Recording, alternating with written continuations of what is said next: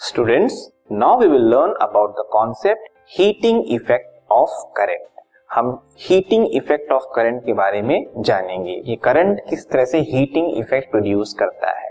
So the definition is when electric current is pass through a wire of high resistance it becomes very hot and radiates heat this is called the heating effect of current मतलब एक coil से जब हम electric current पास करते हैं तो वो heat up हो जाता है।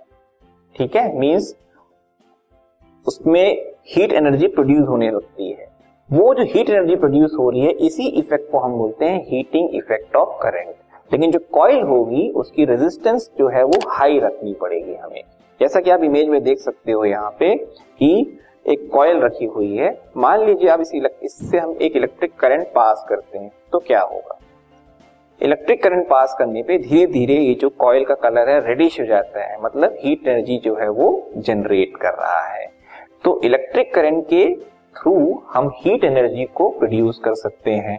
इसी इफ़ेक्ट को बोलते हैं हम हीटिंग इफ़ेक्ट ऑफ़ करंट इसके लिए कंडीशन मेनली क्या है? वो जो वायर है या जो कॉइल है, उसकी रेजिस्टेंस जो है हमें हाई रखनी पड़ेगी। ठीक है? इसके बारे में हम और डिटेल में समझते हैं।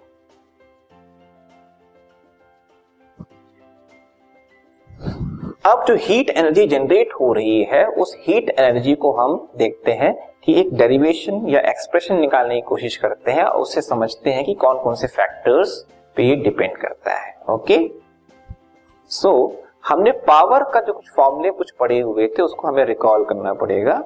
Power P is defined as electrical energy generated upon time correct कुछ और जो है पावर के फॉर्मूले थे, P equals to V I right potential difference and current के बेसिस पे and power P equals to I square R correct एक और फॉर्मूला आपने डिराइव किया था पावर का, V स्क्वायर अपॉन आर इन कुछ फॉर्मूले का यूज़ करके हम हीट एनर्जी के लिए एक्सप्रेशन निकालेंगे। तो पहला मैं यूज़ कर रहा हूँ फॉर्मूला ये वाला। जिसमें P equals to E by T है। इसी एक्सप्रेशन से E का जो रिज़ल्ट है, हमें मिल जाता है P into T E means electrical energy P power and T time जो इलेक्ट्रिकल एनर्जी हमने दी है, वही तो हीट एनर्जी में कन्वर्ट हो रही है। तो जब हम इलेक्ट्रिकल एनर्जी का एक्सप्रेशन निकालेंगे तो वही क्या हो जाएगा? हीट एनर्जी का एक्सप्रेशन हो जाएगा ओके तो E equal to P into T एक एक्सप्रेशन हो गया। अब इसको हम डिफरेंट फॉर्मूले के बेसिस पे कन्वर्ट करेंगे। पावर की जगह अगर मैंने यूज़ किया वी आई तो फॉर्मूला हो जाता है वी आई इंटू टी ठीक है? ये एक एक्सप्रेशन हो गया। नेक्स्ट अगर हमने यूज़ किया आई स्क्वायर आर तो आई स्क्वायर आर टी हो जाता है फॉर्मूला इलेक्ट्रिकल एनर्जी का। तीसरा एक्सप्रेशन है, अगर हमने यूज़ किया v square upon R into T ये तीन नए एक्सप्रेशन मिल गए। इसमें से मैं इस एक्सप्रेशन को ले रहा हूँ means E is equal to I square R T जो मिला है। ठीक है?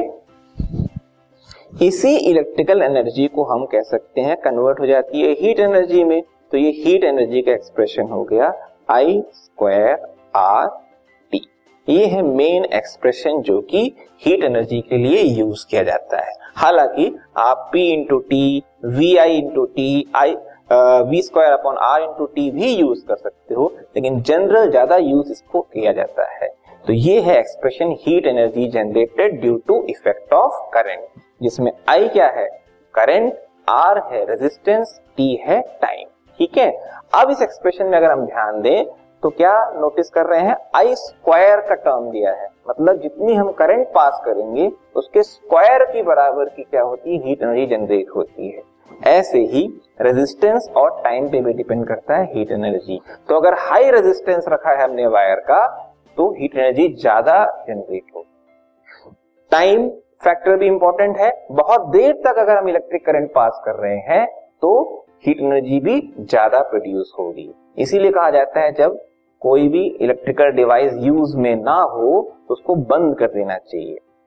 मतलब लगातार अगर उसको यूज़ करते रहेंगे इवन स्विच तो ऑफ़ होगा, लेकिन अगर पावर केबल लगी हुई है, तब भी जो है इफ़ेक्ट ये प्रोड्यूस होता है कि हीट एनर्जी ज़्यादा प्रोड्यूस होती है। तो हीट एनर्जी ज़्यादा प्रोड्यूस होने से इलेक्ट्रिकल डिवाइस के नुकसान होने की भी चांसेस होते हैं, ठीक है? तो ये तीन मेन फैक्टर्स हैं आई आर एंड टी जिसपे हीट एनर्जी डिपेंड करेगी, ठीक है?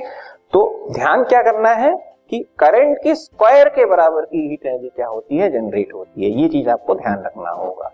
फिर जितनी ज़्यादा करंट होगी, उतनी ज़्यादा हीट एनर्जी जनरेट होगी, ठीक है? अब इसको हम थोड़ा एक्सप्रेशन में समझते हैं।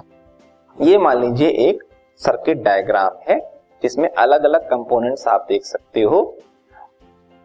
एम मीटर है करंट को मेजर करने के लिए वोल्ट मीटर है वोल्टेज को मेजर करने के लिए या पोटेंशियल डिफरेंस को मेजर करने के लिए बैटरी करंट की सप्लाई के लिए, ठीक है?